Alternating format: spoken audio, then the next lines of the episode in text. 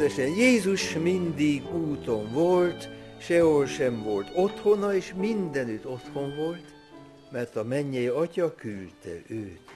És végül Jézus megölték, feltámadt, és visszament az atyához. De ugyanakkor azt mondta az ő tanítványainak, veletek leszek minden nap a világ végéig. És még azt is mondta János evangéliuma szerint, ahogy az atya küldött engem, úgy én küldelek titeket. János evangéliumában gyakran előfordul ez a kifejezés, hogy amint úgy, ahogy úgy, ahogy az atya szeret engem, úgy szeretlek én titeket. Ahogy én az atya által élek, úgy, aki engem eszik, általam él. Ahogy én szerettelek titeket, úgy szeressétek egymást. Ahogy én és az Atya egy vagyunk, úgy ti is a mi bennünk egyé legyetek.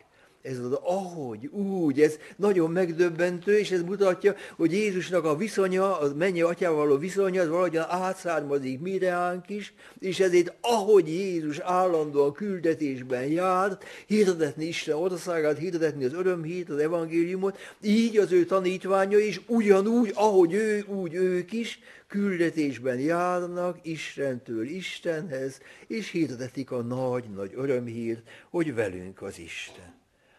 És ennek ellenére, bár Jézus ilyeneket mondott nekik, úgy látszik, az első tanítványok nem nagyon tudták, hogy hogyan is, hogyan is viselkedjenek és mit tegyenek nem nagyon hallották, hallották hangjukat a Jeruzsálemben, inkább bezárkóztak valamilyen nagyobb teremben, és ott egymással pusmogtak, vagy pedig elmentek Galileába, és elkezdtek halászgatni. Szóval nem nagyon találták az útjukat, hogy mit tegyenek. Mégis valahogyan már terjed a Jézus hívőknek a, a csoportja, valahogy a Szentléleknek a belső feszítő ereje által, de még saját nevese volt ennek a közösségnek. Az a név, amelyel ott Antiochiában illették őket, hogy Krisztianoi, a krisztusiak, amelyet magyarul kereszténynek ejtünk ki, ez egy későbbi fejlemény. Mielőtt még ez a név megjelent volna, hát hogy hívták ezeket az első tanítványokat, és azok, akik hát az ő szavukra egybegyűltek, és hát ugyanabban a hitben részesedtek. Érdekes módon az volt a nevük, hogy az út emberei. Így például az apostol selekedeteiben olvassuk a Saulról, aki akkor még dühötten üldözte a keresztényeket, hogy ment, hogy összefogdossa az út embereit, a hodosznak az embereit. Azután ugyancsak apostol selekedetében halljuk, hogy a Priscilla és az Aquila, ez a két nagyon buzgó hívő házaspár, ezek egy Apollon nevezetű misszionáriust tanították meg az Úr útjára. A 19. fejezetben hallunk arról, hogy egyesek üldözik ezt az utat. Azután azt mondja a, a Pál a, a megtért közösségnek, hogy sokat kell szenvedni, szenvedéseket kell elviselni az út miatt. Pál önmagáról mondja, üldözhetés ért az útért. És Pál meg azt mondja, amikor őt kérdőre vonják, hogy miket is hirdet, hogy én egy út szerint imádom az Istent.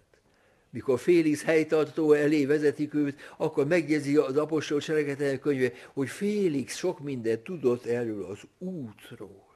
Tehát látjátok, hogy Jézusnak egész tanítását útnak nevezték az első keresztények, egy út az Istenhez, egy út az élethez, egy út a boldogsághoz, egy út a nagy fényességbe, de azonnal jelentkeznek üldözések, bántják a keresztényeket, megköveszik a pált, megbotozzák az apostolokat, de ők ezt nem bánják. Sőt, még valahogyan örülnek annak, hogy gyalázatot szenvedtek az útért, áldják átkozóikat, imádkoznak a gyalázóikért, szeretik ellenségeiket, így kell lassacskán terjedni ez az út.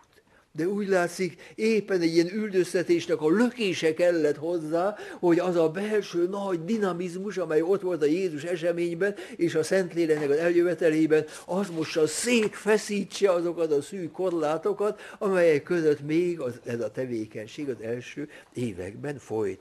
Mi történt? Az történt, hogy az István Stefanos nevű egyik vezető emberét a, a közösségnek, aki hellenista zsidó ember volt, most az anyanyelve az görög volt, és talán Szamáriából származott át Jeruzsálembe, ezt megkövezik, mert hát ő Mózes törvénye és a templom ellen beszélt, ezzel vádolják őt, meglincselik ezt az Istvánt, és egy első nagy üldözés indul meg Jeruzsálemben. Az apostolokat úgy látszik nem bántották, ezek nem voltak olyan merészek az ő hitüknek a hirdetésében, de az Istvánnak a, a barátai, társai, ezek a görög anyanyelvű zsidók, ezeknek mind el kell menekülniük e, Jeruzsálemből.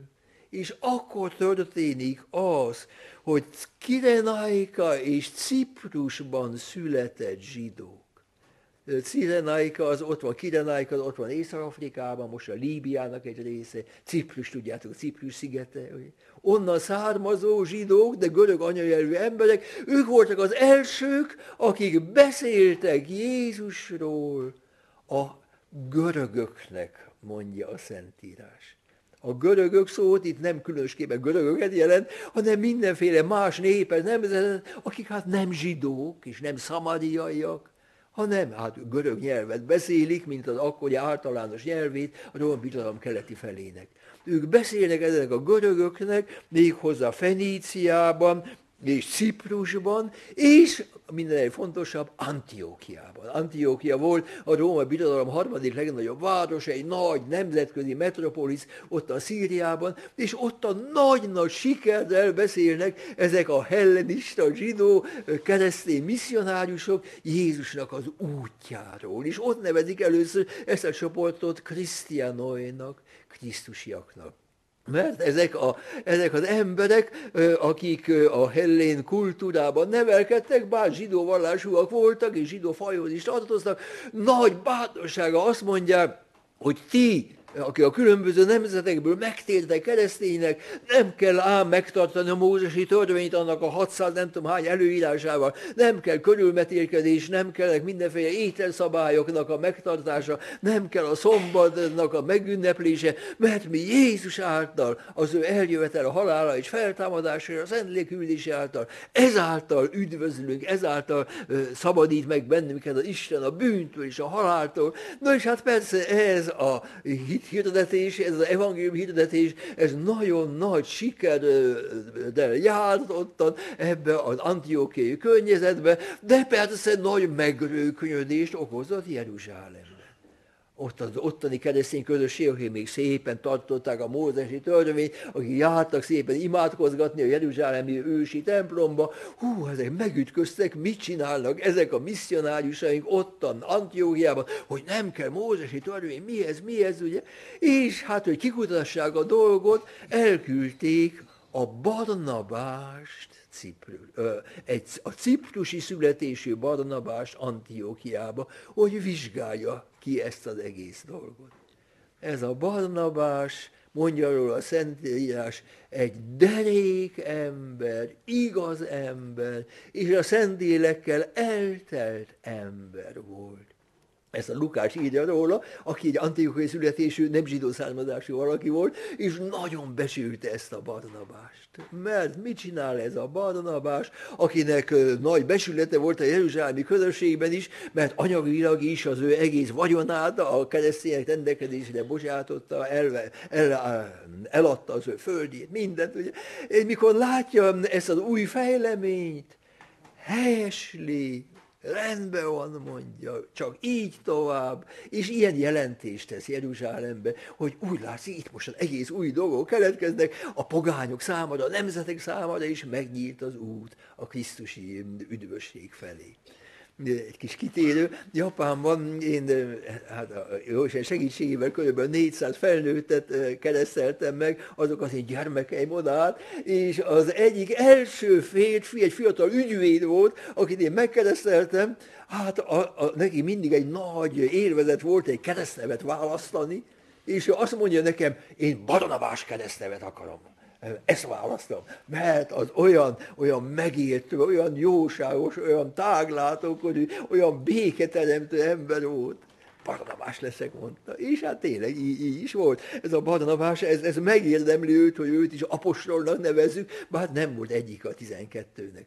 Pál apostol, akit elment ugyancsak ez a Barnabás, ki elő, elő kaparni valahol Tarzusból, mert Pál még nem talált az útját, hogy hogy is csinálja, miként csinálja az ő hithirdető tevékenységet, elvezeti Antiochiába. Pál lesz azután a nagy teoretikusa ennek az egész új felfogásnak, de nem ő volt voltám az egyetlen, aki így gondolkodtak, ezek a ciprusiak, ezek a kirenáikaiak, talán a cirenei Simonnak is a családja ezek között lehetett, ugye, aki segített Jézus keresztjét hordozni, mert az ő két fiáról, a Rufusról és az Alexanderről emlékezik meg Márk evangéliuma, ami mutatja, hogy hát ők keresztények kellett, hogy legyenek. Hát így indul a nagy, nagy vándorlás, most aztán már igazán a keresztények, a keresztény vezetők, persze nem mindenki, de az egész vezetőség vándorlóvá, úton járóvá lesz, és hát mennek, mennek Európába, Afrikába, Ázsiába,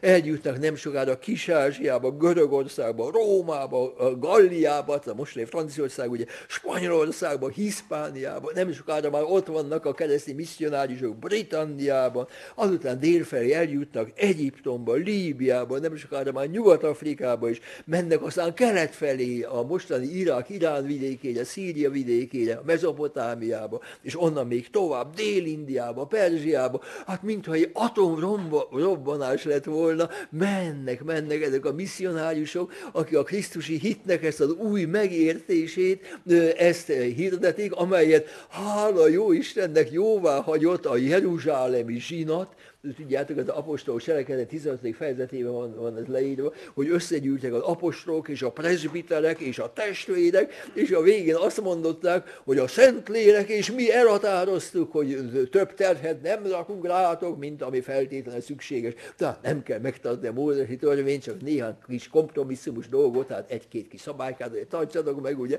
de, de hát egyébként hú, megy a dolog, ugye, és egy nagy-nagy lendülettel, ugye.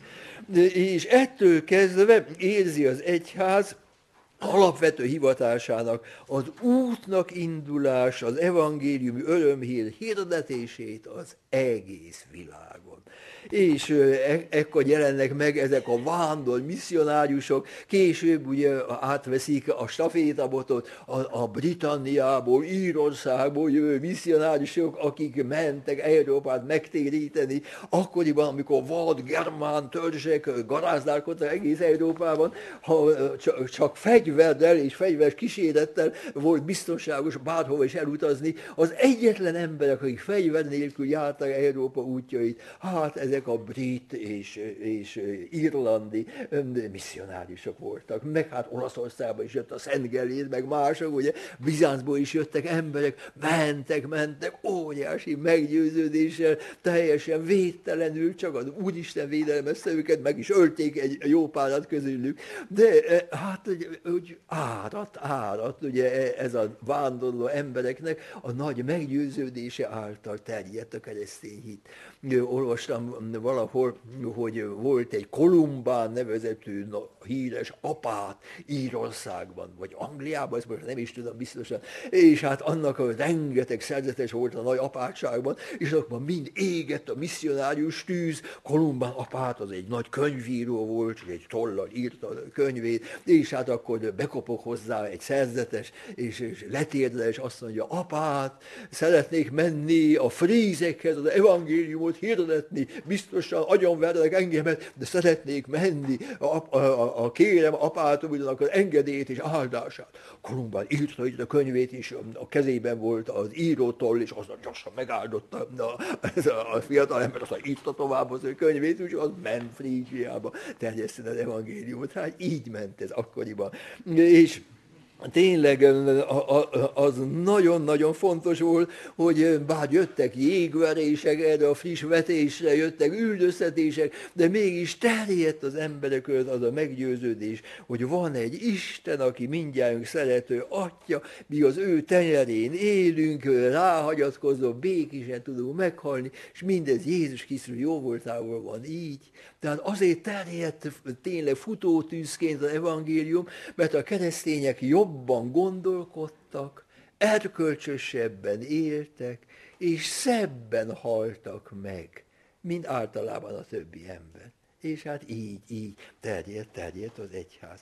Nagyon rosszat tesz az egyháznak, amikor, nem, amikor bezárkózik, és nem mehet kifelé. A középkori egyház az, az, az így bezárkózott, mert hát egész Európa végül már keresztény volt többé-kevésbé, keleten a muzulmánok úgy álltak ott, mint egy fal, azon nem lehetett átadolni, délen a Szahara volt, azon most otthon se lehetett átadolni, nyugaton meg az óceán, úgyhogy valahogyan a nyugati kereszténység úgy befelé kezdett fordulni, és akkor mindenféle szamárságokon egymásra vitatkozni, hogy ki van följebb a császár vagy a pápa, és hát elkezdték égetni az eretnekeket, meg a boszorkákat, meg ilyen dolgokat csinálni.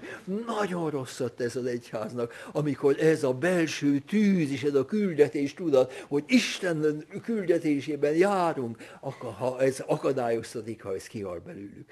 A mostani pápánk mondta ezt, hogy egy keresztény közösség, most is ezek a mindenféle közösségek, amik vannak, csak akkor tud túl emelkedni a belső megosztottságokon és viszályokon, és nem beletespedni azokba, hogyha megnyílik kifelé, és misszionáló evangélium hirdető közösségé lesz. Ez nagyon igaz. Hogyha e, ezt nem csináljuk, hát akkor elkezdünk azzal késre menve hadakozni, hogy a Hosanna énekkönyvből énekeljünk e szent énekeket, vagy pedig a gitáros énekeket énekeljük, de is végre tudunk menni erre, ugye? Pedig hát ez olyan mindegy, ugye? Emlékszem, hogy egyszer a, a, a, hát nem mindegy talán, de hát nem, hát nem a legfontosabb a probléma. Emlékszel, egyszer zsinat után, ugye volt egy liturgius reform, ugye, és hát akkor az volt, hogy az új misénél, a, a misekönyvben nincs az odaírva, hogy csengetni kell, ugye, az átváltoztatás, és hát erre voltak Japánban ilyen liturgia tudósok, azt mondták, nem kell már csengetni, mert most a népnyelvé meg a liturgia, hát akkor már úgy is tudják, hogy mikor van átváltozás, ne csengessük. Voltak mások, hogy azt mondták, dehogy nem, csengetni kell, csengetni az emeled ünnepélyességet. Na aztán emlékszem, hogy egyszer elmentem Szaktekő apácáknak a noviciátusába misézni, és a sekeresébe bejön nagy félénken egy kis apácácska, és mondja, kedves atya, a, az átváltoztatásnál csengessek, vagy ne csengessek. Hát gondolom, az lehet szegénykével, hogy az egyik papnál, aki ott misélet, nem csengedett, és rémesen összeszitták őt, a következő papnál csengetett, és amiért szitták össze. Tehát, hogy ezért jött olyan félénken hozzá. És én nem gondoltam előre, hogy mit fog válaszolni, de hogy önként azt feleltem neki, ahogy tetszik. Na, most ez megdöbbent, és mondja, hát akkor atyátok, hogy csengesek, vagy ne csengesek. Én megint csak azt mondtam, hogy ahogy tetszik, hogy na, már nem is tudom, hogy csengetett vagy nem csengetett. Én ezt az egész dolgot már elfelejtettem volna, de egy évre rá, ugye ez a kis apácácskával, aki, már a, apácácskával, aki amikor letett az első fogadalmat, találkoztam egy másik rendházban, és rohan hozzá, és mondja, jaj, kedves atya, amikor azt teszed nekem mondani a csengetés, hogy ahogy tetszik. Hát az olyan jó volt. Hát persze, ugye, hát hogy tudom, ilyen, ilyen, ilyen micsoda, piszticsádi dolgokon, amikor hát itt az egész világ, amiknek hirdetni kell az evangéliumot, örömírt, hát, hát hogy lehet ugye hát ilyeneket fönnakadni. No hát szerencsére a második vatikáni zsinat, annak egy gyönyörű megfogalmazásai vannak erről, um, hogy mi a mi úton járó feladatunk, a missziókról szóló határozatnak az első részét, amely a teológia megalapozást adja, azt a híres francia domonkos teológus Yves Congar fogalmazta meg, és gyönyörű szépen. Tóta ecclesia missionária est, ecclesia peregrinans missionária est, persze ezzel kezdi a magyarázatot, az egész vándorló egyház evangéliumi hirdető küldetésben jár. Így kell ezt magyarra fordítani, ezt az első mondatot. Mégpedig azért, mondja a szöveg, mert a fiú és a Szentlélek küldetéséből származik az Atya Isten akarata szerint, aki a forrásozó ősjóság.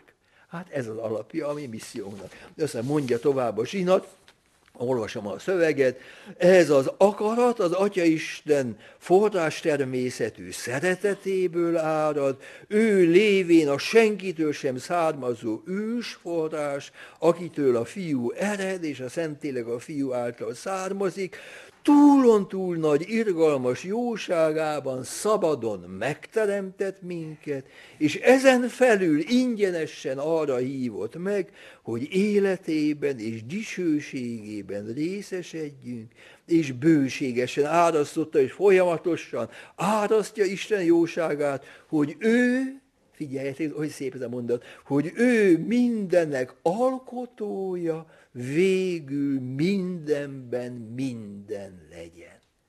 És aztán mondja tovább a zsinat, Jézus úgy küldte az apostolokat az egész világba, hogy őt küldte az Atya, ezért a Krisztusi hit és üdvösség terjesztése az egyház kötelessége. És az egyház küldetését azzal a tevékenységgel valósítja meg, amelyel Krisztus parancsának engedelmeskedve, és a Szentlélek kegyelmétől és szeretetéből indítatva teljesen jelenlevővé lesz minden ember vagy nép számára, hogy őket élete példájával, hithirdetésével, a szakramentumokkal és más kegyelmi eszközökkel Krisztus hitéhez, szabadságához és békéhez elvezesse, úgy, hogy megnyíljon számukra a szabad és biztos út, a Krisztusi misztériumban való teljes részesedésre. Hát egy gyönyörű teológia megfogalmazás, de még egy bekezdés hadd olvassak, mert ez aztán szintén Kongának a sok megpróbáltatás átélt, Kongának a szívéből fakadt, és nagyon fontos. Mint hogy e küldetés a történelem századain át folytatja és kibontakoztatja magának Krisztusnak küldetését, akit az atya azért küldött, hogy örömhírt vigyen a szegényeknek, az egyháznak is Krisztus lelke indítására ugyanazon az úton, figyeltek, úton, úton kell járnia, amelyen maga Krisztus járt, vagyis a szegénység, engedelmesség, szolgálat és a halált is vállaló önfeláldozás útján. Jézus feltámadásával legyőzte ezt a halált. Ilyen úton járt reménykedve valamennyi apostol, akik sok megpróbáltatásban és szenvedésben egészítették ki azt, ami hiányzik Krisztus szenvedéséből, testének az egyháznak javára, és gyakran lett maggá a vértanúk vére is. Tertől az idézve mondja ezt a zsinat. Hát egy nagyon szép megfogalmazás, és ebből az következik, mint hogy mi vagyunk az egyház, ti vagytok az egyház, ezért mi mindjárt küldetésben jár érdemes kicsit elgondolkozni azon, hogy hogyan is valósul meg egy küldetés. Mi kell ahhoz, hogy egy küldetés megtörténhessen.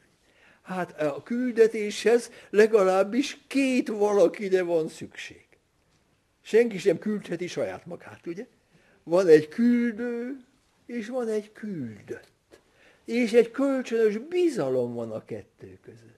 A küldő megbízik abban, hogy a küldött el fogja mondani azt, amit rábíztak, meg fogja tenni azt, amit rábíztak, neki indul, és szépen végrehajtja küldetését. De ugyanakkor a küldött is, ha egy rendes, besülhetes ember, annak bíznia kell a küldőben, hogy az, amit rábíztak, az igaz, az jó, az szép, az emberek javára válik.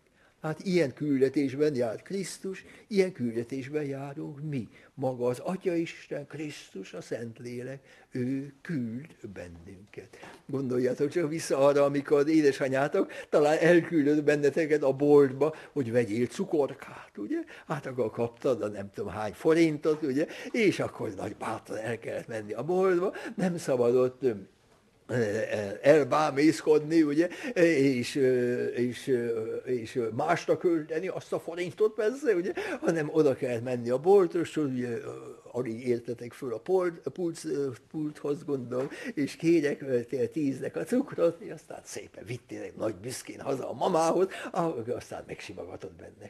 Ugye? Hát ez a küldetés. Tehát aki küldetésben jár, az, az jár, az megy, az szalad.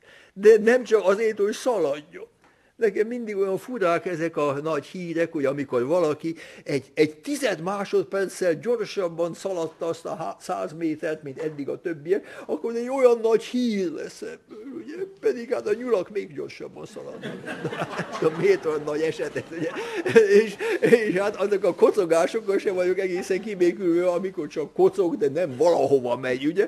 Meg aztán a legrettenetesebb ezek a, ezek a mindenféle és ilyenek a fitness szalonok, ugye, ahol vannak ilyen hátrafele menő gumi dolgok, és az ember szalad, és egy, egy, egy centit sem megy előre, hát egy, egy pokol, ez, hogy lehet ilyen ráállni, hát nem tudom, ugye, de hát menni kell, kell előre szépen, nem csak a rohanás kedvét rohanni, hanem hát, de nem is tényfelegni persze, hanem menni egy nagy széllel, úgy, ahogy, ahogy megy a, a Mozartnak a zenéje, ugye, ott van tempó, de, de nincs nincsen az embert idegesítő sietség, nincs is ottan testmedés, ugye, hanem mennek a dolgok, hogy tan ta tan ta ta ta ta tan tan ta tan ta ta és aztán, ugye, aztán megy mindenki, ugye. Tehát ez a küldetés, és jogunk van mindenkit megszólítani, mert az Atya Isteni az egész világ, mert Krisztus mindenkiét meghalt és feltámadt, és övé minden nép és nemzet, ugye, úgyhogy nem kell leselkedni, nem kell szégyenkezni, teljes jogunk van létezni, élni, beszélni, és az embereknek hirdetni ezt a, ezt a nagy, szép evangéliumot. Ugye. Hát Ilyen ez a mi küldetésünk, és azt hiszem ez értelmet ad az embernek, ezer módon lehet ez megvalósítani, nem mindenkinek kell persze vándor misszionáriusnak lennie, de azért mindenkiből áradjon ugye ez az öröm, és a, a, a megváltottságnak a boldogsága, és a reménykedés. Ugye? Ha, ha mi olyan búskomor és bángódó valakinek nézünk ki, hát akkor nem lesz, ami e, e, e, a mi evangelizálásunk vonzó. De persze az se igaz ám, amit néha mondanak, hogy sose beszéljél az evangéliumról, csak éljél úgy, hogy az emberek aztán kérdezzenek tégedet. Ugye ez szépen hangzik ez a dolog, de ez nekem gyanús, ugye? Mert hát lehet azt mondani, akarsz látni egy igazi keresztényt? Ide néz. ezt nem, Isten mentsem, aki ezt képzelje magáról. Ugye? Hát legfeljebb azt mondhatja, hogy hát szeretnék én is Jézus tanítványa lenni, az ő útján járni, botladozóan, kicsikét mászkálgatok utána, de hát segíts engem, szaladjunk együtt Jézus nyomában. Ugye? De hát ez, ez az útja, és hát az emberben, mindenkiben, papban, püspökben, itt hirdetőben is lehet csalódni, akiben nem lehet csalódni, az Jézus, ugye, meg a mennyi atyát, őben aztán nem. Úgyhogy ő hozzá kell kapcsolni mindenkit, akit a mi utunkon találkozunk, akiket keresztez a mi életutunk, át a tevékenységünk során. Hát ezek voltak így az általános elvek, de mostan szeretnék néhány úton járó emberről is veletek együtt gondolkodni, és minthogy ezek milliónyian és milliónyian vannak, hiszen szinte minden keresztény ilyen, és a legkülönbözőbb módokon járják az, az, az utakat, hát egy nagy ambassadőr is van itt, hogy a gazdagság miatt, az anyag miatt az ember már szavarban van, és itt végül is úgy gondoltam, hogy hát kiválasztok négy embert nagyon szubjektív módon, akikkel nekem hát személyesen valamilyen kapcsolatom volt. És kettő közülük, sőt három, nem is négy lesz, öt lesz, ugye öt, és három közülük szent, akikkel én személyesen ugyan nem találkoztam, de az első kettővel a kereszt nevem révén vagyok kapcsolat engemet, ott van az anyakönyvi, a keresztelési oklevélben, ugye bizonyítványban, hogy engemet Péter Xavéri Ferencre kereszteltek. Hogy miért lettem Péter, nem tudom. Senki a rokonságban, se apai ágon, se anyai ágon nincs Péter náluk. Én meg is kérdeztem a mamámat, hogy mamika, miért lettem én Péter? És anyám csak azt felelte, mert anyukádnak tetszett ez a név. Fú, hát gondolom magam, de nagyon hálás vagyok neki, nagyon hálás vagyok neki, hogy ez a Péter lett az én védőszentem. A Xavéri Szent Ferencnak tudom, hogy miért lettem az, a keresztpapámnak ez volt a keresztneve, Szitányi Xavéri Ferenc volt a neve, a, a apámnak volt, volt sógorságban, az örmény nagymamának a révén, ugye. Na hát Péter, ugye Péter, én, én, én nagyon szeretem ezt az én védőszentemet, mert hát tudjátok, hogy ő egy kis világban élt, Kafarnaumban, annak a tó mentén volt neki egy csónakja, azzal halázgatott, de egy belső nyugtalanság, egy volt ennek a Péternek, volt felesége is, anyósa is, lánya is, családos ember volt, de mégis megindult és elment a Jordán folyóhoz, mert hallotta, hogy ott van egy proféta, a keresztelő János, és hát ottan volt a Jánosnál, hallgatta az ő bűnbánatra való hívását, Isten országának a közelségéről szóló predikációját. Úgy látszik, ott találkozott már Jézussal és hát nagyon megütötte őt belsőleg ez a találkozás, úgy amikor aztán szépen visszatért Kafarnaumba, és Jézus, amikor ő ottan a, a hálóját mosogatja a tópartján, és Jézus elmegy ott mellette, és azt mondja, gyere utána, kövess engem.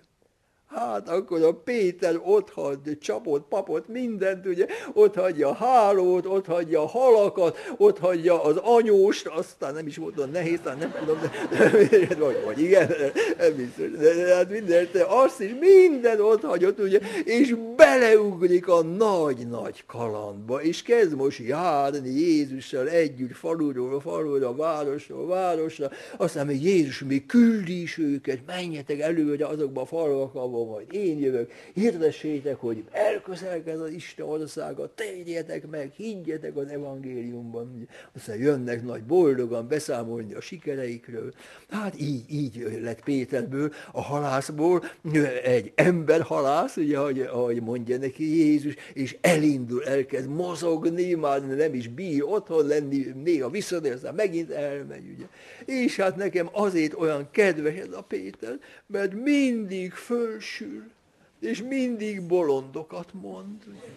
Amikor ott van a csodás halfogás, ugye, és, és Jézus ott van az ő bárkájában, Péter ugye mit mondja, jaj, Uram, távozzál tőlem, mert én bűnös vagyok. Hát hova menjen szegény Jézus ott a tó közepén? Ugye?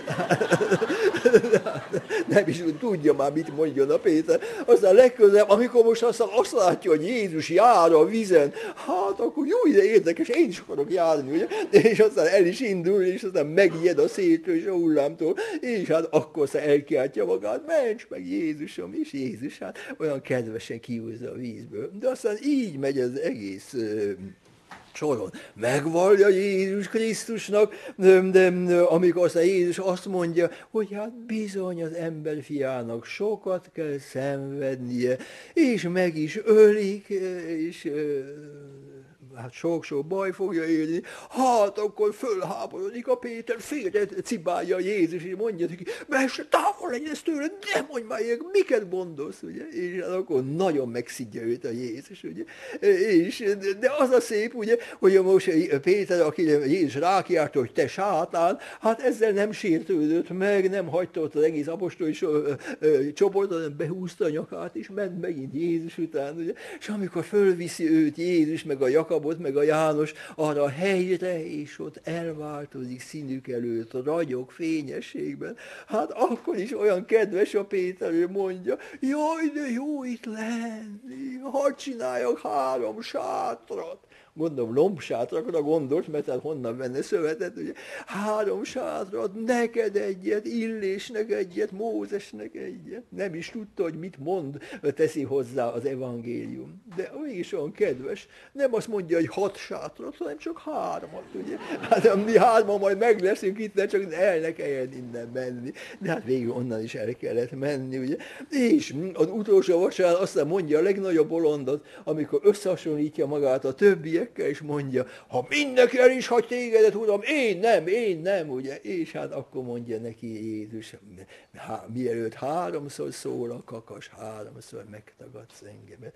És hát úgy is lesz, de Péter nem háborodik föl, és nem is esik úgy kétségbe, hogy most már mindent oda csapna, hanem sír, keservesen sír, és olyan szép az Jézustól, hogy a férfi tanítványok között elsőnek ennek a Péternek jelenik meg. Hogy az miképpen zajlott le ez a jelenés, nincs leírva az evangéliumban, de Lukásnál olvassuk, és Pál levelében, a Konycsi levében is olvassuk azt, hogy az első a férfi apostol között, akihez, akihez jött a feltámadt úr, hát az a Péter volt. Na és utána egy második találkozása Jézussal ott a Genezáleti tópartján, ismeritek ugye, amikor Jézus háromszor mondja Péternek, Péter, jobban szerezte engemet, mint a többiek. És hát akkor tanult a Péter, ám a nagy fölsülésből már nem mondja azt, hogy jobban szeretlek. Erre egy kis kitérés megint. Nagyon vigyázzatok, hogy, hogy ne tartsátok magatokat jobbnak a másiknál. Mert akkor jön egy valami eh, puffa fejetekre hát ez röstelem, hogy megvalljam, de történt velem ez nem is csak egyszer, hogy a jezsuitáknál együtt voltunk a kápolnában, imádkoztunk nagy ájtatosan, és a mellettem levő rendtestvérem egy nagyot ásít. Na most erre én azt gondoltam, ennek aztán nincsen ásítata. És nem telik bele egy perc, elásítottam magam az, úgy látszik, hogy ragadós az ásítás. És hát ebből nagyon megtanultam, hogy ne hasonlítsuk össze magunkat másokkal, hogy mi vagyunk a jobbak. Hát Péter is most már azt mondja, Uram, hát szeretlek téged, de mikor másodszor megkérdezi, harmadszor megkérdezi Jézus, akkor Péter mindig csak ugyanezt válaszolja, ugye? És az a szép, hogy Jézus mindig azzal zárja, azzal fogadja ezt a szeretet vallomást, legeltes juhaimat, legeltes juhaimat. Tehát nem azt mondja Jézus, ó, hát szeretsz, akkor legyünk mindig szépen együtt, és örüljünk egymás kölcsönös szeretetének. Nem, azt mondja, szeretsz, menj, menj, legeltes juhaimat. A Szent Ambrus, a nagy milánói püspök mondta erre vonatkozóan azt a szép magyarázatot, idézem először latinul, hogy ő írta, reliquid dominus petrum, amoris sui vicarium az Úr Pétert itt a világban hagyta, mint az ő szeretetének a vikáriusát, képviselőjét. Ugye? Hát ez a mindjájunknak azt hiszem a, a feladata. Na és hát Péter, na utána bünköskor, ő tartja a nagy beszédet, oda szitálják a főtanás elé, akkor mondja, inkább Istennek kell engedelmeskedni, mint embereknek, megbotozzák minden, Jakabó apostolt, kivégzik őt, börtönbe zárják, vagy megmenekül, de aztán lesz, most már Péter is útnak indul, ott találjuk őt Cezáreában, a Cornélius századosnál, ugye, ahol a Pilátusnak volt a rezidenciája, ott találjuk Pétert Antiókiában, ahol, ahol nagyon kikapott a Pál apostoltól, pedig hát nem is tudom, hogy kinek volt az igazán igaza, mert a Péter próbált kicsit, hogy egyeztetni, és az nem lehetett könnyű. Egyik oldalon ott van a Jakab, az úr testvére, olyan, mint egy óarany oszlop, ugye tartja a törvényt, a, a, az igaz ember. Ott van a másik oldalon Pál, aki olyan volt, mint egy, egy vándorló kazán, ugye, meg vagy egy, egy, vagy egy, hát egy fákja, ugye. De e, ezt a két ember együtt tartani, hát ez, ez nem volt akár, ugye. És hát a Péter nem azt mondja, kus mind a kettő, én vagyok a pápa. Ja, nem, nem. Jaj, bocsánat, bocsánat, ja, hát inkább így, és aztán mégiscsak, ugye, ő az alap, ő a szikla, és összetartja éppen ez az alázatos jóságával, és ráfigyelésével az egész születő egyháza. Na és azután, hát eljut valahogyan, nem is tudni, hogy hogyan, de eljut Rómába én Rómában hosszú éveken keresztül éltem, és többször elmentem sétálni a Via Appiára, az Appiai útra, az egyetlen út, amely délről, Nápolyból vezet Rómába. És egész biztosan azon jött be Péter, meg a, a Pál is Rómába. És valahogyan elképzeltem magamba, hogy mit is gondolhatott ez a galilei halász, amikor látta Augustus császárnak a mátvány palotáit, a vonuló légiókat, és a, a fórumnak az oszlopcsarnokait, meg a rengeteg panteont és mindenféle szentélyeket őket kell nekem Krisztusnak megtérítenem, hogyan is érezhette magát a Péter apostolot. De eleinte mégis nagyon szépen mentek a dolgok, terjed a hit, de egyre erősebb az ellenszél, mindenféle rágalmak jönnek, és aztán jön a bolond Néró császár, és neki kellett egy bűnbak, akit mindenki most együtt utálhat, ráfogja a keresztényekre, hogy ők gyújtották fel Rómát, és hát a leggyalázatosabb és, és kegyetlen, szadista módon legyilkoltat ezreket meg ezreket a keresztény közösségből. Hát ebben az üldöztetésben, ezt, ezt tudjuk ősi iratokból, szenvedett halált Péter apostol is. Ott valahol a vatikáni domboknál, ugye, dombnál. És halála után érdekes. Az ember halála után a síremléke az úgy elszokott kopni, és földülnek az emlékövek, és gazlepi el. De Péter sírja más. Péter sírját egy kis árokban ássák el ott a Vatikáni dombon. Én éppen Rómában voltam, mint kispap, amikor ezek az ásatások a Szent Péter templom alatt sép sikerrel be is fejeződtek és abból aztán kiderült, hogy nem sokára már egy vörösre mázolt falat építettek oda, a mögé, a gödör mögé, ahol a Péter el volt temetve. Hogy, hogy az eső el ne vigye a csontokat. Az a fal megrepett, és ötven évvel később egy támaszfalat építettek rá. Azon vannak firkálmányok. Péter imádkoz értünk, meg ilyenek, ugye? És nem sokára alig elég száz esztendő, már két kis szép márvány oszlopocska állott. Az egyiket megtalálták a kiásadásánál, a másiknál csak az alapját, egy kis tetővel. 50 évvel később egy szép pad, padlózatot készítenek a keresztények. Tehát nő ez a sír, nő jön a Konstantinus császár, föléje építi a bazilikát, betemet egy te- temetőt, körülveszi porfírral és márványjal e, ezt a fal részletet, a vörös falat, meg a többit, ahol Péternek a sírja van. És egy gyönyörű, nagy, ősi templomot épít köréje.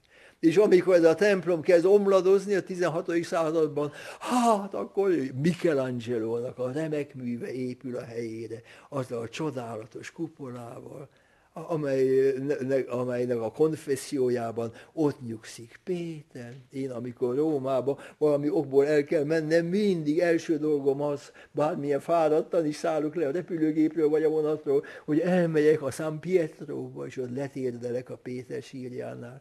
Rá van most írva a Sepulchrum Petri az altemplomban. Ez a mostani pápának a jó oltából van így, mert előbb egy fal volt ott és előtte térdelt nagy ájtatosan a, 9, a, a 8. Pius pápának volt ott a szobra, ugye. Na most mit csináltak ezzel a 8. Pius pápával? Szépen áttelepítették a bazilika bejáratához, a templomnál, üvegablak lett ott, a fal volt, rá van írva Péter sírja, ott vagyunk a legközelebb hozzá, az ő hamvainak a helyéhez.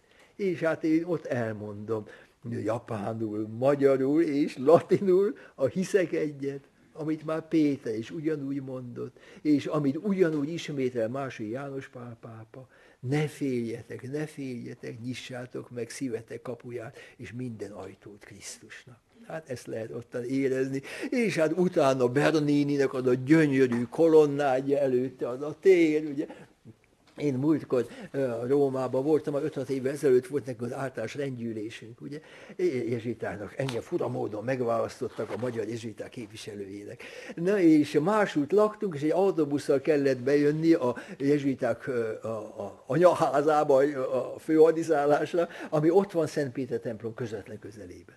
És én mindig egy állomással előbb leszálltam az autóbuszról, hogy átsétálhassak a Szent Péter téren mert hát az gyönyörű, más reggel, és más este, és hát az, az csodálatos, és, és úgy látszik kicsikét magamban úgy somolyogtam ott, vagy mosolyogtam azon a téren, mert egy ismeretlen olasz hölgy megszólított engemet, és mondja nekem, Questa è la piazza la più bella del mondo. Si apre il cuore, ugye megnyílik az ember szíve, amikor átmegy ezen a piazzán, ezen a téren, és hát tényleg úgy is van, ugye, még egy kolonnád is a Via della Conciliazione, én ugye ott a kolonnád folytatása, de hát ez, ez nő ez a sír, ugye, és ott van mindjárt mellette az angyalvár, és tudjátok, hogy az mi volt?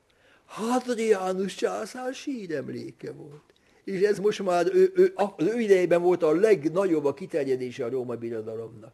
De hát ez most már csak a régészek tudják, hogy igazából meg a bedekkel, ugye, mert ebből egy vár lett, és hát én most múzeum, meg ilyes valami. És hát az régi szépségének már a nyomai sincsenek. Péter, a halász, aki útnak indult Jézus nyomán. Ő még halála után is valahogyan, mint a hívna bennünket, mert most aztán ő hozzá jönnek az egész világról, az arándokok, hogy megvallják a hitüket. Nos, hát ennyit a Péterről. A Knavéri Ferenc. Hát én őt nem tartottam számon.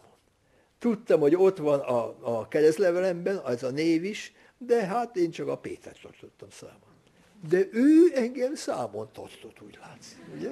Mert hát hogy, hogy nem, jezsuita lett belőlem, és Japánba kerültem, ahogy ő.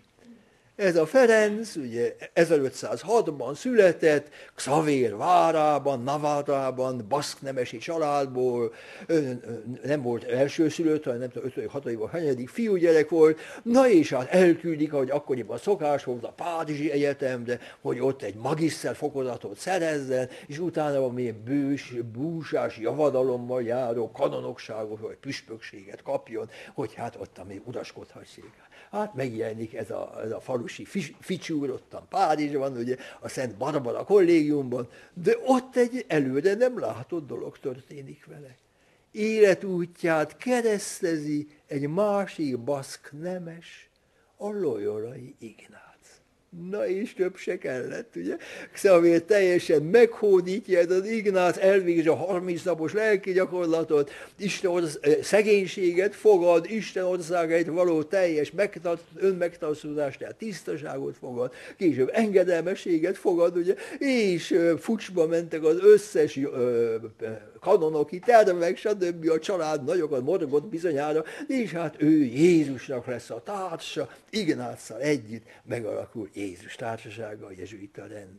Eljutnak Rómába, a pápa jóvá hagyja a mi konstitúciónkat, rendalkotmányunkat, amiben az áll, hogy a pápa parancsára még úti költséget sem kérve, megyünk akárhová, ahova bennünket küld a, a lelkek javára, az Isten dicsőségére és evangélium hirdetésére, akár a törökök közé is, akár az Indiába is, ugye.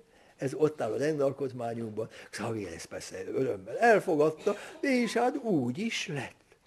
A, portugál király Jánosnak hívták, így az Ignácnak, hogy kérek hithirdetőket India számára, mert rám van bízva hogy ott terjesszem a kereszténységet, a pápák a királyra bízták, én küldek oda papokat, de azokban nincs sok köszönet, mert olyanok mennek oda, akik otthon valahogy valami vaj van a fülük mögött. De most kérnék egy jó papokat tőletek, ugye, hát Ignácnak alig volt még pár jesütája, de hát küldi a Ferencet, ugye, és meg is érkezik. Indiában másfél éves utazás alatt, mint pápai követ, de mint szegény, szerzetes, és mindenkivel mosolyogva beszélget, beszélt Isten országáról, gyógyítja a betegeket, segít mindenkit, megérkezik Goába, eljut Dél-Indiába, keresztel mindent, a nyelvet nem nagyon tudta, de hát árad belőle valami, ugye, a, a, mondják róla, hogy a szeme az úgy csillogott, hogy már ez is elég volt az embernek ezt meglátni, hogy hát valahogyan ö, hát varázsát érezzék. És hát nagyon hatásosan működő Indiában, írta az ő leveleit Rómába, hát azok a sok tudós tudósok, akik a Párizs utcáin haszontalan dolgokkal töltik idejüket, és egymással vitatkoznak minden butaságokért, jönnének már ide Indiába, és hirdetnék az evangéliumot, ez olyan kevesen vagyunk. De aztán mégis Xavért valami űzte kelet felé, ment a, a a csendes óceán szigeteibe, ami nagyon veszélyes volt, mert kalózok jártak arra, de Ferenc mégis útnak indul, és akkor írta Royole Ignácnak egyik levelében, hogy Jézusnak az a szava, aki elveszti életét, értem, az megnyeri, aki meg akarja menteni életét, az elveszti. Ez nyelvtanilag olyan egyszerű mondat. De amikor arról van szó, hogyha én most elindulok valahova, valószínűleg elvesztem az életemet, akkor ez az egyszerű mondat hirtelen teljesen érthetetlenné válik az ember számára de mégis megyek, mondtak Szavényi Ferenc. Szerencsére nem esett kalózok kezébe, visszajött, és Malakába találkozik Yajiroval, ez a japán fiatalemberrel, fölbuzdítja őt Yajiro, gyere Japánba, ott még senki se hirdett az evangéliumot, ott nincsenek portugálok, akik a rossz példájukkal tönkretennék a te hithirdetésüket. Egy kis kínai hajócskán elérkezik Japánba, 1549. augusztus 15-én, kiköt Kagoshima szigetén, megkezd kezdődik a, a keresztény század Japánban, ott is néhány száz embert megkeresztel a Ferencben, a japánul nem tudott szegényke, de az egyik vele levő jezsuita testvér, Fernandeznek hívták, egy spanyol volt, annak óriási nyelvtehetsége volt, ő volt a tolmács, ugye, aztán megnyílt az út, Szavéri intézkedett, hogy utána jöjjenek más jezsuiták, és hát Apámról rengeteget mesélhetnék persze, de hát akkor sose lenne vége. De azt mondják ottan a Xavérnek az ottani értelmiségiek, a buddhista szerzetesek, hogy hát te hirdeted itt ezt az új vallást, és azt mondod, hogy ez az igaz életre vezető út, de ez nem lehet igaz, mert a kínaiak ezt nem ismerik. És minden kultúra és bölcsesség Kínából jön. Na és erre, hát ez nehéz volt erre bármit is válaszolni a Ferencnek, mert az igaz volt, hogy Kínában nem ismerték meg a kereszténységet. De a Ferencnek a reakciója, hát az tipikus akkor megyek Kínát megtéríteni, mondja. Ugye? És visszamegy Goába, előkíző utat, eljut egészen Kanton közelébe egy szigetre, a San Juan szigetre, akkor éppen Kína is elzárta a kikötőit a külföldelő Vár Ferenc egy csempészre, aki megígérte, hogy őt bevezeti a Kína birodalomba, ír búcsú leveleket az ő barátainak, mondja, két hónap múlva te engemet vagy a kínai császár udvarában találhatsz meg, vagy egy kantoni börtön fenekén de indulok, ugye? De azután ennek a csempésznek úgy látszik, inába szállt a bátorsága, nem jött. Jött a tél, jött a hideg, Ferenc ott vád és vád, egy kis kunyhóban ott a szigeten. Valószínűleg tüdőgyulladás kap, és 41 névhányi korában meghal.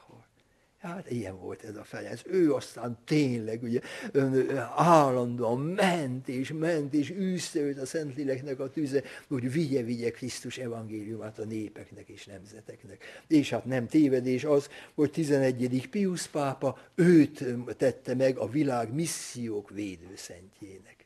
Na hát ezt a Ferencet persze ott a Japánban is nagyon, nagyon tiszteljük és nagyra tartjuk, és hát én azt hittem, hogy az ő nyomán ott fogom valahol Japánban, annak a környékén befejezni életemet, ugye, de hát akkor Magyarországon történt ez a rendszerváltozás, jöttek a levelek a magyar jezsuitáktól, ugye. Tudjuk, hogy szereted a japánkáidat, de azért itt nagyobb szükség van rá, stb. stb. Ugye? És aztán végül az általános rendfőnökünk adott nekem egy, küldött nekem egy levelet, amelyben az állt, azt hiszem, azt már mondtam nektek, I mission you to Hungary. Hát misszióba küldelek Magyarországra. Na, akkor szarutáltam, és hát jöttem, és hát itten a, a magyar állampolgárságomat kellett igazolnom, meg volt a születési anyakönyvi kivonat, azt benyújtottam ott a rendőrségen, ugye, és kapom a személyi igazolványt, itt van a zsebemben, és kérem, mi van odaírva, Nemeshegyi, Péter Ferenc. Na lám, én ezt a Ferenc nevet sose használtam, de ez úgy lesz, egy intés volt a Szent Ferenctől, ugye? Na hát elvittelek Japánba, most visszahoztak Magyarországra, tessék misszionárisnak lenni, ugye? mint hogy ezt mondta nekem a Ferenc. Na hát ez, ez egy nagyon kedves, megint egy olyan úton járó ember, aki hát nekünk egy nagy inspiráció lehet. De most van a misszióknak, a világ misszióknak egy másik védőszentje is, aki viszont sohasem utazgatott ide-oda Tudjátok, hogy ki? ugyancsak 11. Pius Pápa nevezte őt ki. A Lizői Szent Teréz. Ő, tudjátok, 15 vagy hány éves korában lépett be a Lizői Kármelbe, utána aztán soha onnan ki nem mozdult. De mégis ő lett a missziók védőszentje, mert ahogy ő maga írta az önéletrajzában, hogy én nekem az lesz a hivatásom, hogy az egyház szívében én legyek majd a szeretet, és hogyha nincs szeretet, hát akkor már az apostolok se fognak predikálni, a misszionáriusok se fognak szolgálni, minden megáll. Én tehát nem ezt vagy azt a karizmát kérem az Úristentől, hanem az, hogy én legyek a teljes odaadó szeretet. És tudjátok, hogy ő megajánlotta önmagát az isteni irgalomnak, nem az isteni igazságosának, hanem az isteni irgalomnak, mint élő áldozat és hát szenvedett is szegény sokat, belső szárazságokat, hitbeli kísértéseket, hitellenes kísértéseket, tüdőbajt, minden írt ő versecskéket is, azok nem nagy költői alkotások, de az szépen lelkeskén szépen megmutatják. És hát a Kármelita világban, amikor tudják, hogy másik Kármelita apáca, hogy ő verseket ír, hát akkor elterjed ennek a híre, és egy másik Kármelita kolostortól ír egy apáca, hogy hát kedves Terészkém, hallom, hogy verseket írsz, küldj el nekem néhányat, hogy épüljek rajta. Hát Teréz ennek nem nagyon örült persze, de hát ha kérik, hát akkor küldöm, hogy elküldte versét. És volt neki egy kis vers, versecské, amelynek az volt a tartalma, hogy a Jézuskának én vagyok a kis virágja, és Jézus csak úgy szórakozásból kitépdesi egymás utánának a virágnak a szirmait.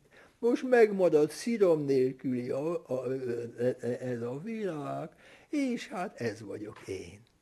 Na ez volt ebben a versben, de amikor ezt az a másik apáca olvassa, visszaír a Teréznek, és azt mondja, hát szép verse, hiányzik egy utolsó strófa. Azt kell még hozzáírni, hogy amikor halálod után, amikor bejössz a, bejössz a mennyországba, akkor Jézus szépen visszailleszti az összes szírmokat, és megint lesz egy szép világ. És erre a terészke, aki pedig egy szerint valaki volt, megharagudott. És azt mondta, hogy ha ez a nővér ki akarja egészíteni a versemet, csinál, amit akar. Én ehhez nem írok hozzá semmit. Az Úr Jézus kitépi a szidmokat, és akkor ez így rendben van. Ez, ez így volt, ugye, egy teljes, teljes odaadásban, önzetlenségben élt, ugye gyönyörű, szépen. És még a mennyországot azt úgy képzelt el, hogy ott majd koronákat kapok, és, és hát a boldogságba fog úszkálni, hanem azt mondta halál előtt kevéssel, je passerai mon ciel à faire du bien sur la terre majd azzal töltöm időmet a mennyországba, hogy jót teszek az emberekkel itt a földön. És rengeteg, de rengeteg ima meghallgatás. Az mutatta azt, hogy hát meg is tartotta kis terészkem ezt az ő ígéretét, ezért van annyi terészke szobor mindenfelé a templomaikban. Hát egy dolgot hadd mondjak róla, amit azt hiszem sose hallottatok, mert én is ugye egész véletlenül tudtam ezt, meg nem iban meghallgatás, de azért egy szép dolog. Ugye volt a Fischer Kolbri Ágost, nem tudom, hallottátok a nevét, kassai püspök volt, egy igen kedves, mélelkiségű és gyenge egészségű ember volt, és amikor Kassa átkerült, tehát a Csehszlovákiába, őt onnan kiutasították. Nagy kis szentelés tisztelő volt a Fischer Ágost. De mikor Magyarország miután átkerült, tehát a betegség egyre rosszabbul lett, kórházba került, és hát már halálos ágyán volt. Olyannyira, hogy mindig valaki ottan őrködött az ő szobájában, éjszaka is, apácák vezették azt a kórházat, tehát egy kis apácácska ült ottan egyik éjszaka a szobában, egy széken, a püspök atya ott az ágyon, sápottan, soványan persze. Na és aki az apácácska elbóbiskolt.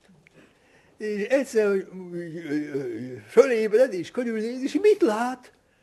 Nagy fényességet a, a püspök atya ágyának a lábánál, és ott áll a fényben ki? A lizői kis szentelész.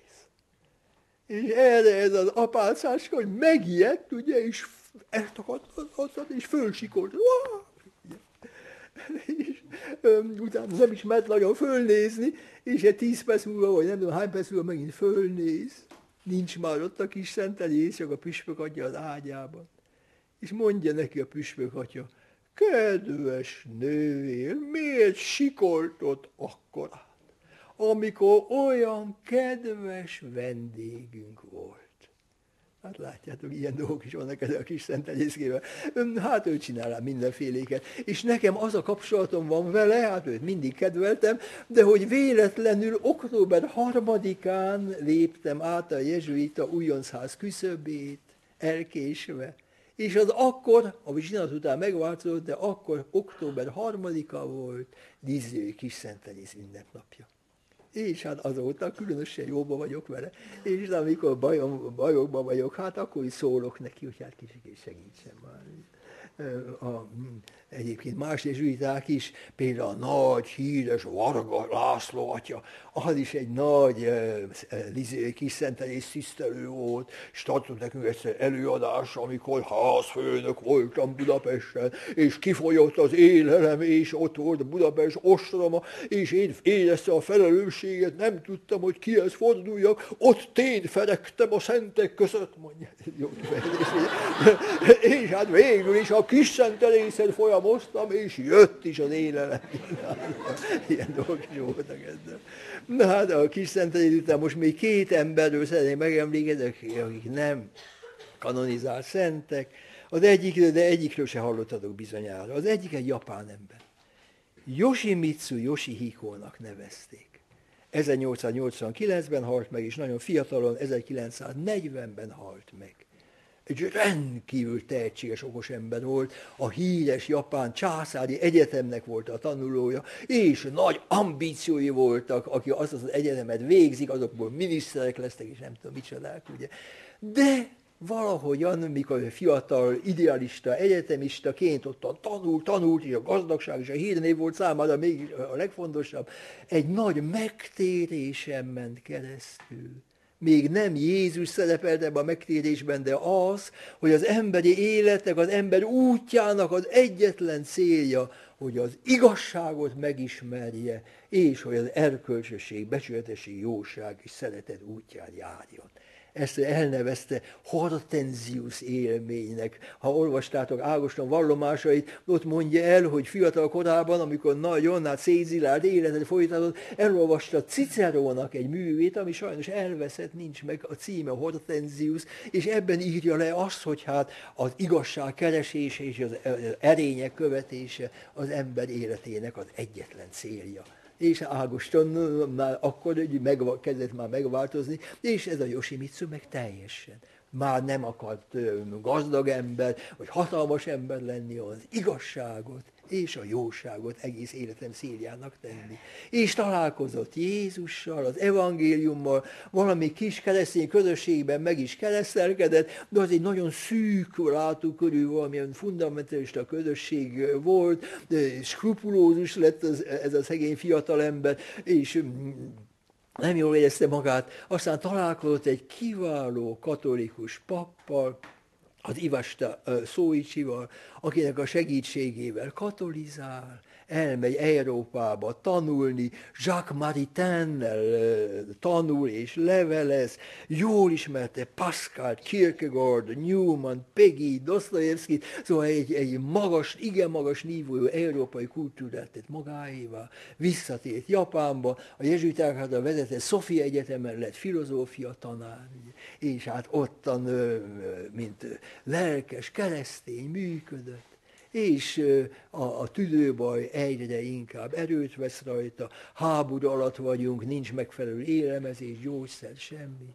De egy jezsuita atya, aki jól ismerte, ezt a Josimitzot mesélte el nekem, és adta a kezemben a, a, a, az írást is, mikor utoljára beszélt az egyetem diákjainak, a következőket mondta.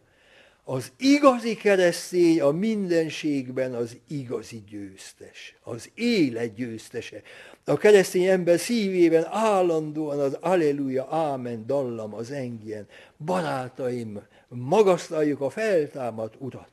Miközben a földi egyházban élünk, emeljük szemünket a mennyi egyházra. Ez volt halála előtt az utolsó beszéde, és hát utána ment a mennyi egyházba. Ugye? Megvan nekem az ő fényképe, az egész arca csupa, csupa szem, ilyen nagy, ragyogó szemei vannak neki. Így igazán a, a Krisztusi evangélium, és az emberi becsületesség, és a japán jellem, mind gyönyörűen összefonódtak benne. És hát egy igazi Krisztus útján járó ember élet.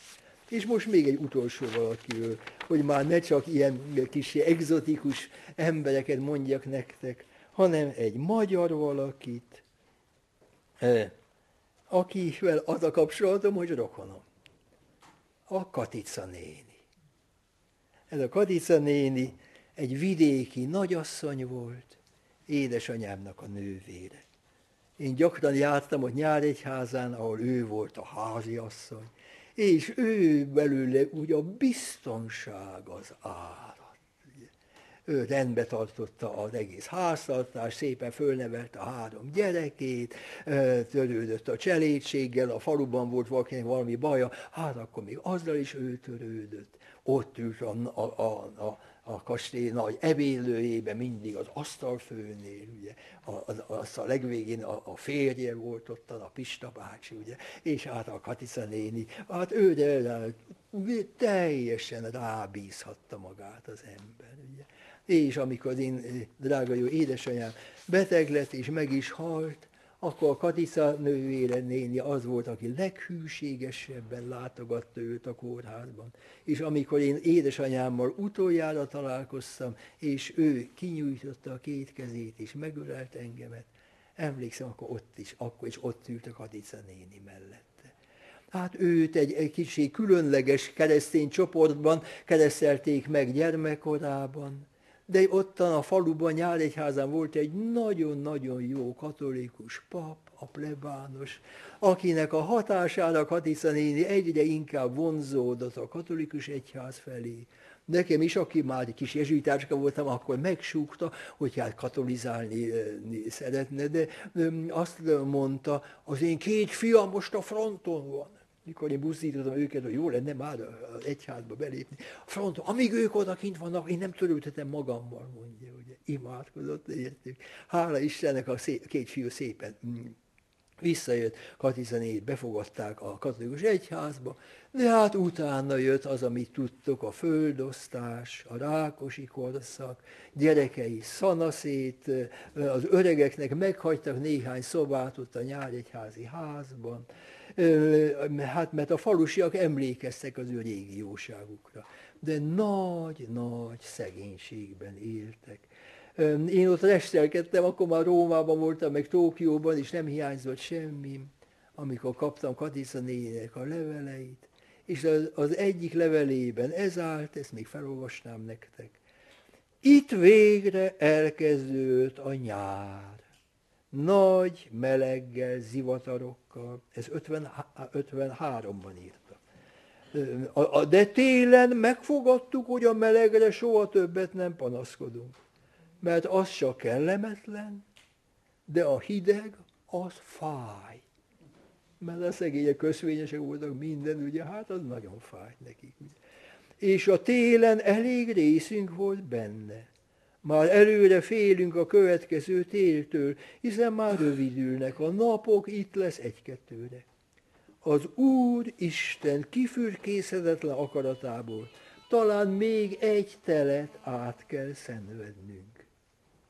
A legvilágosabb parancsolatok a szeretet, az alázatosság, a megbocsátás, és az Úristen akaratában való megnyugvás.